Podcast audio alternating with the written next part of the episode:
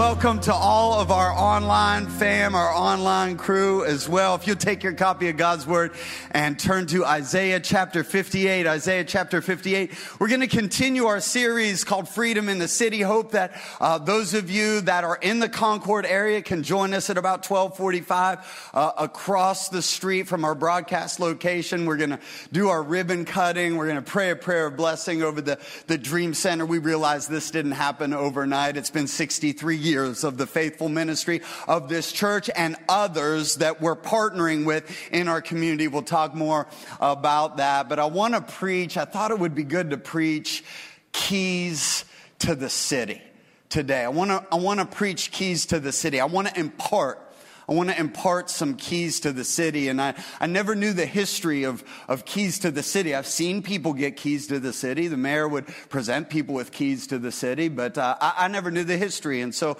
I did my scholarly research and I pulled up Google and I typed in history of the keys to the city, and I'm telling you what I found was amazing. And you got to wait till the end of the message to hear it. Isaiah chapter 58. Last week we preached lock and key. Today I want to preach keys to the city. Remember, our text last week was Luke chapter 4. It was Jesus' first sermon. He stood up in the synagogue and Jesus said, This is my purpose. This is why I here. And we said, Why I'm here. And we said, If this is why Jesus is here, then maybe it should be why we're here as well. We want Jesus' purpose to be our purpose. And Jesus' text for his first sermon actually came out of Isaiah 58. So I want to backtrack a little bit and just dive in a little bit more. Not just lock and key, but keys to the city. Come on, tell your neighbor, say, I got the keys. I got the keys. Shout with the voice of a trumpet blast. Shout aloud, don't be timid. Now that, that starts off good. That's a good, that's a good intro. That's a call to worship. Pastor Adam, James, that's a good call to worship. So like, I'm ready to go already. Like, let's go, Isaiah. Let's get, let's press in. But it, I'm just going to warn you, it goes south very quickly. I feel like, I feel like the Lord set them up in this passage. He's like, let's go, bring the trumpets, shout, come on, somebody shout. And then he says, tell Israel about their sins. Okay, so we're going to deal with this. so he's talking, remember, he's talking to the people of God. God's not talking to the world about their sins, he's talking to the church about their sins. He says, he says, Israel, y'all are acting so, so righteous, so pious. You're coming to church. You seem delighted in your group to learn all about me and putting on a good act of righteousness like you would have never abandoned me and, and then you're asking me to take action on your behalf so you're praying but you're just pretending that you want to be near me so we've fasted before you they say. Why, why aren't you impressed? This is israel now talking back to god. God we we we did 21 days of prayer. We like we fasted. I gave up food for you. I gave up netflix for you god. What's, what's going on? Why aren't you impressed? We've been very hard on ourselves and you didn't even notice. I'll, I'll, tell you why the Lord responded. It's because you're fasting to please yourselves. Even while you fast, you keep on oppressing your workers. What good is fasting when you keep on fighting and quarreling? This kind of fasting will never get you anywhere with me. No, this is the kind of fasting I want. Free those who are wrongly imprisoned. Lighten the burden of those who work for you. Let the oppressed go free and remove the chains of people that bind you. What the Lord is saying to his people is that it doesn't matter how high you lift your hands on Sunday if you don't treat people well on Monday. It's it's deeply spiritual. It's deeply spiritual the way that we treat other people. What the Lord is saying is that you have key calling.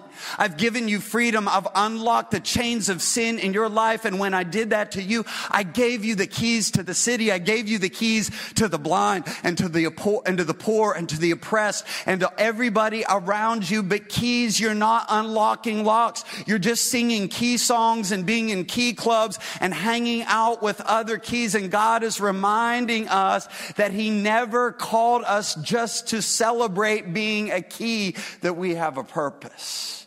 Several years ago, uh, my family and I were on a trip out to the, one of my favorite spots, out to the Outer Banks, and we were visiting one of the lighthouses and went in the little, uh, the little gift shop because they always get you. They always get you the gift shop. You take the nice tour and you're like, well, I want a memory. And then and end up spending money to, uh, for that memory. But I bought, a, I bought a book and it was the history of the Coast Guard the history of the Coast Guard, the history of U.S. life-saving stations, and it was it was fascinating because as the early explorers came over and as they began to put these settlements um, in in the New World, the New World to them at that at that time, uh, all of these ships off the coast of whether it was New England or the Outer Banks. Is one anybody been out there? I mean, shipwrecks all up and down the, the Outer Banks, and, and they keep finding more shipwrecks and, and down into the, uh, the islands around South Carolina and Georgia and Florida. And so, one of the first things that the, the early settlers had to do was form these, form these life saving stations. And, and what was interesting about that is that they brought together, they realized how important that it was that they brought together presidents, scientists, artists. Uh, they brought together clergymen. They like everybody, blue collar workers, people from all works of society came together because they realized how important that people were drowning, and so they needed just to save the people that were drowning. And they set up these they set up these houses of refuge. So it was kind of a twofold process. When they set up these houses of refuge, they were manned by uh, uh, keepers, and the keeper would stay at these houses of refuge, and sometimes sometimes people would, would, there would be a ship that would wreck off the coast and they would be able to make it to shore. So the ship was wrecked, they'd grab onto a, a piece of board or they'd swim or whatever, and they would make it to shore and they would be able to make it to these houses of refuge. And people would be ready in these houses of refuge. They realized, they realized in these houses of refuge that their job was not just to eat a good meal, but always be ready, always be ready because somebody that was hurting was going to walk in, somebody that was broken was going to walk in, somebody that needed life was going to walk in. Can I tell you that's just a great picture of church right there? That's a great picture of church. We ought to be keepers of houses of refuge that we're always looking around. Who can I help? Who can I pray for? Who can I minister to? This isn't just about me. This is a great picture of our dream center of the of the executive directors that are here with us today that this is what this is what y'all do. You're looking and, and you're saying, We are a house of refuge. But you know, they didn't just have houses of refuge, they had what they called surfmen. And these surfmen realized that not everybody in the water that was drowning was going to be able to get to the house. Are you following me? Not everybody that was in need of saving was going to be able to make it to these houses of refuge. And so these surfmen would get in boats and they would battle the waves and they would battle the storms and they would go out and begin to rescue people. And can I tell you what they probably didn't do when they went out and began to rescue people? They didn't begin to pass blame and say, you know, if you just would have built that ship better, you know, if you just would have taken a left, Captain, if you just would have taken a left when you should have taken a right, you know, they probably probably didn't pass blame. Listen, I'm not saying that there is not time to correct systems, church, but sometimes when somebody's drowning, you just pull them ashore. You just pull them into your boat. Like we'll correct some things later, but sometimes when somebody's hungry, you just feed them. You don't give them a lecture about food preparation. We just reach people and we need to partner together in our city like never before between the Dream Center and our churches and surf men and women. The who are the surf men and women? It's y'all. It's our business owners. It's our blue collar workers. It's our teachers. It's our, our shopkeepers. It's our doctors. It's our lawyers. It's every one of us who are the church. Then when we go out, we're always looking who needs something who needs a hand up, and then we know that there is a, a place to bring them. When keys cease to engage their key calling and key purpose, they become locks parading around as keys. And that's what the world doesn't understand. The world doesn't understand a worshiping church that doesn't have keys to the city. What if these life saving stations would have turned into yacht clubs? What if people that were needy and hurting and broken and lonely would have come into these places and found the keepers of these stations just kind of huddled up, having a good meal, using language that they only they understood, and they ignored. Heaven forbid, I'm not saying, I'm not saying there's not time, but, but our calling first and foremost is to be life saving stations. We're life saving station, and may we always, may we always wake up and remember, remember our purpose. I love this passage in Isaiah. It goes back and forth, y'all. Just it goes back and forth. There's such like conviction, but there's such blessing. Such, you know, when God when God convicts us, it's not because he's mad at us. It's always because he has more for us. Has blessing for us. And I, I want you, I want you to, to follow along with me now in, cha- in verse 8 because God says that there are such blessings for those who use their keys to unlock the bondage of the, of the city. Verse 8 Then your salvation will come like dawn your wounds will quickly heal. Your godliness will lead you forward. The glory of the Lord will protect you from behind. When you call, the Lord will answer. Yes, I'm here. He will quickly reply. Your light will shine from darkness. Your darkness around you will be as bright as noon. The Lord will guide you continually, giving you water when you're dry, restoring your strength. You will be like a well watered garden, like an ever flowing spring. I don't know about you. I want those promises directors, people that work in the ministries of Cornerfield Market, if I were, if I were you, I'd claim these promises at least once a week. Those are your promises. Those are God's promises. God says that if you engage in the work of the kingdom that He's called you to engage in, then you have access, that you are heirs to these promises of God. Let me, let me quickly give you some things that will block this blessing and, and, and things that can, you can access this. I'm going to run through these very quickly. Things that will block the blessing and favor of God in your life. Number one, living only for yourself living only for yourself. I tell you why, because you're fasting to please yourselves. Number two, fighting and quarreling. Again, remember, he's, remember, God's not talking to the world. God's talking to the church. What God, what good is worshiping on Sunday and being nasty to people on Facebook on Monday? That's what the Lord is saying. You got to let your life match up with your worship, pointing your finger and spreading vicious rumors. I just wish the, the Bible would be a little more relevant to things that are going on in situations today. Finger pointing, spreading vicious rumors. It blocks your blessing, church. It blocks, it blocks your blessing. When you spread a rumor about a person, about a politician, that you don't know to be true, you're blocking your blessing.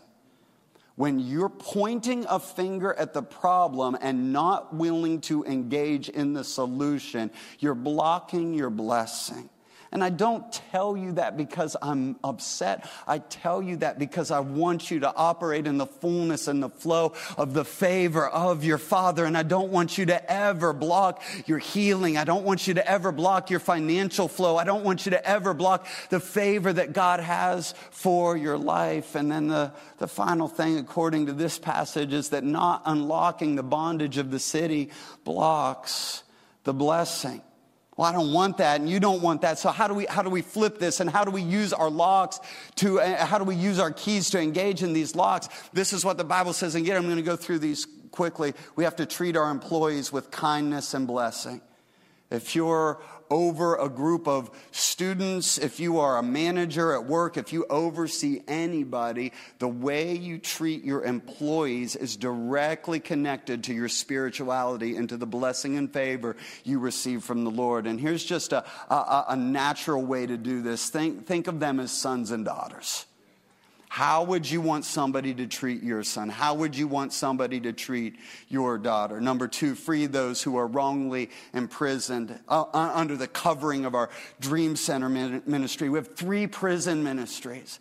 F.W. Clark and, and his team, they go minister and they share the gospel and, and then we, with, with people who are incarcerated. And then we have in, uh, a prison ministry that teaches incarcerated men how to be fathers. And then we've got another uh, ministry that does small group and Bible studies for incarcerated women. And, and many of you would want to be a, a part of that. And you can do that by going to our Dream Center app and We remove chains that bind people. We, we share our food with the hungry. We give shelter to the homeless. We give clothes to those who need them. We could even start with our own worship team.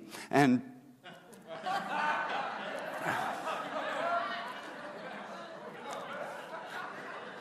love you, Jacob. I gotta, I got I got bust on up other people's clothing because that keeps your eyes off of mine. You know, that's just what I'm doing is being, being safe there. and then it says, and then it says, here, so you know, seven may be the hard, like all, all of one through six is kind of hard. Seven may be the hardest. It says, don't hide from your relatives. Come on, how many of you know sometimes it's easier to help a stranger than it is to help somebody in your own house? Why? Because you know too much. You know too much, and you tried to help before, and there's all these reasons, but God says it's got to start in our, in our house. I told you that I get locked out of places at the, at the church. And one of the, one of the reasons, the main reason, is I forget the code or I forget my keys. That's the, the first reason. But the second reason is that we have, five, we have 500,000 square feet of facilities and there's a lot of locks. There's just a lot of locks. So the second, the second reason that I'm locked out of places is I just don't, I don't even have the key. They don't trust me. But there are, there are logs that, I mean, we've got, we've got Living Center, we've got daycare, we've got Christian school, we've got all of our businesses. And, and you know, Big Lots does not want me having a key to their, to their facility. And Subway, Lord forbid, I would have, or Mochica, uh, that I would maybe sneak in and steal the recipe to that yellow sauce. That, that, so they don't, they don't give me a key. But, but somewhere, somewhere, there's got to be, and, and this is what happens when we walk around, we look around in our society, it can feel overwhelming, right? It can feel overwhelming. Oh, there's, there's homelessness here, and there's, there's poverty here, and there's hunger over here, and there's abuse going on over here, and there's addiction, and, and it can feel overwhelming. Like, I don't know if I have the key for that. I don't know if I have the key. I don't know if I, I have the key, but somebody, somebody has the master key. Somebody's got the master key. And so if you have the master key, you're able to step into the situations. Can I, can I remind you, church, that you carry the master key? Maybe a better way to say it is you carry the key to the master. That Jesus ultimately is the master key. It all starts with a relationship with Jesus. You heard LaPrince say that even during the hardship and the struggle that he was walking through with his family at the time he got closer to God, that, that people were there to to lead him to Jesus. And that is the master key. And that's what we've got to always be about is the master's business. I want to invite the executive directors from our different Dream Center partners up onto the stage at this time. So uh, go ahead and come from the Department of Health Services, Karen Calhoun from Cabarrus Health Alliance. We have Aaron Shu from Cooperative Christian Ministries, Ed Hosack from Present Age Ministries, Hannah Arrowwood from Adult and Teen Challenge, Sal DeBianca from Cornerfield Market, Janice Klutz from Gate Pregnancy. We have Kathy Bridge and uh, Town Council representative this morning. We have uh, Miss Jennifer Parsley. And, and um, I don't know, again, I don't know if I'm allowed to do this. I'm, I don't know if I'm allowed to give Jennifer, if I'm allowed to give keys to the city. So don't tell the mayor. Okay, you heard, we have the town council saying that I can give keys to the city. So this is what this is what I did. I went back and I started I started looking like what are, what are those keys to the city? How do we give how do we give keys to the city? And so when I when I put that in, when I typed that in, this was this was what fascinated me. The first thing that came up, so the history of keys to the city, that phrase is actually freedom for the city. That's what it meant in antiquity, in ancient Rome, in the ancient UK. It meant freedom for the city. So the first thing was in, was in the UK. And it was in Ireland, it was in Wales, it was in Scotland, and it was in Britain. Remember the system. It was a feudal system. And so you had lords, you had landowners, and you had serfs. And serfs had to work for the lords and the landowners because they were in bondage. They had a debt that they couldn't pay. And so, because they had a debt that they couldn't pay, they were in bondage. And so, what would happen is these serfs would live their lives. There's no way out. There's no way for my kids to be free. There's no way. Remember, this was not an upward or downward mobility system like the class that you were born in, you were locked into. That was the system of the day. But sometimes you would have somebody that sees one of these serfs and they would go to one of the serfs and they would pay their debt in full. And when they would pay their debt, they would hand them a sheet of paper and it would say freedom for the city. It was a key to the city and it was a declaration that your debt has been paid.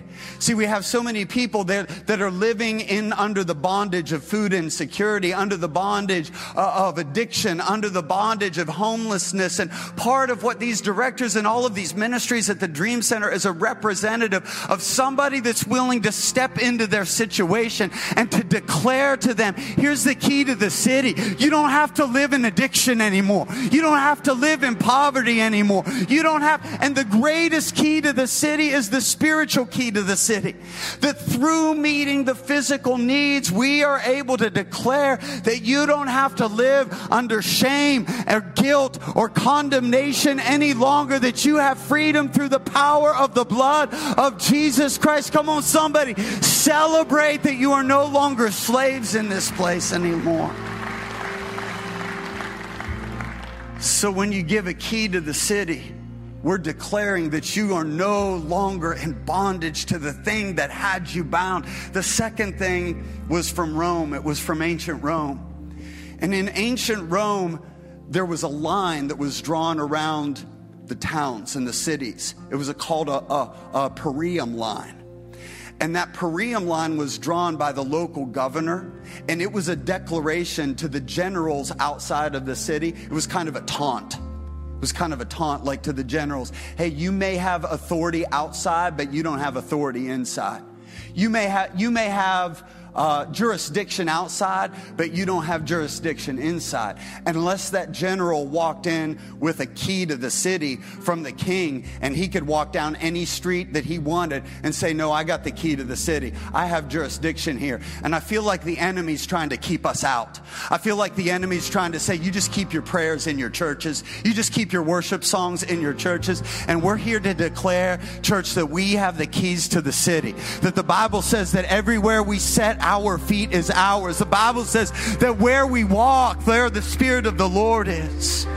So we're able to walk into situations with the keys that will set people free. And the third thing is when you had a key to the city, slaves were set free.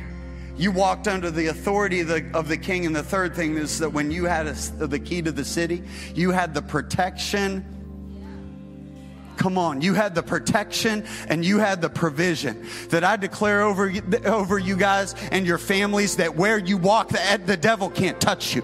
He can't touch your families. You walk into the supernatural protection of heaven and you walk in the provision of heaven. You do not walk in lack, but you walk according to the financial resources of your father, not according to the financial resources of the city, but according to the final financial resources of the heavenly city.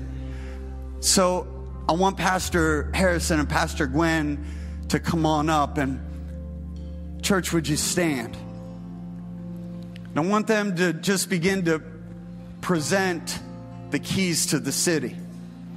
On this key is the scripture verse from Isaiah chapter 58, verse 12, and it says this It says, You will rebuild the deserted ruins of your cities and you will be known as a rebuilder of walls and a restorer of homes.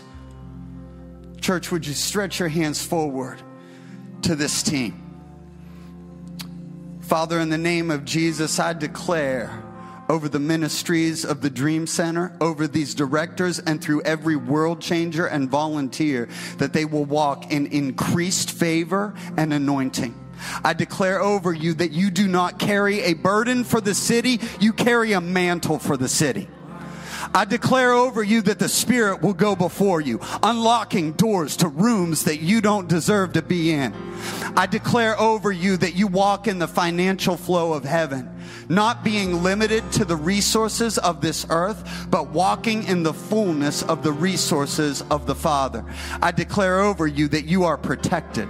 I declare that you will operate in stealth mode, performing covert operations in the enemy's territory, rescuing God's children and bringing them to places of safety, that your family will be protected and blessed, that no weapon formed against you or your spouse or your children will prosper. They are null and void. The blood of Jesus covers you and his anointing is upon you. You will be known as the restorer of cities and the rebuilder of families and broken lives in the name of Jesus. Now, with heads still bowed and eyes still closed in the house, if you're here today and you would say, Pastor, I need that house of refuge. I'm broken. I'm hurting. I need to be healed. I need to be restored. Know that this message is for you you. Jesus is your master key. And so as I pray this prayer out loud, I want you to just step in and pray this prayer to yourself. Say something like this Jesus, forgive me of my sins. I come to you and I repent and I ask you to come into my life and come into my heart so that I can live wide awake to the love of God and fully alive to my purpose. In Jesus' name, in Jesus' name. Come on, all God's people said amen. And can we celebrate all of the ministries and all that God is doing? Come on, we appreciate you guys so much. Walk in the keys to the city.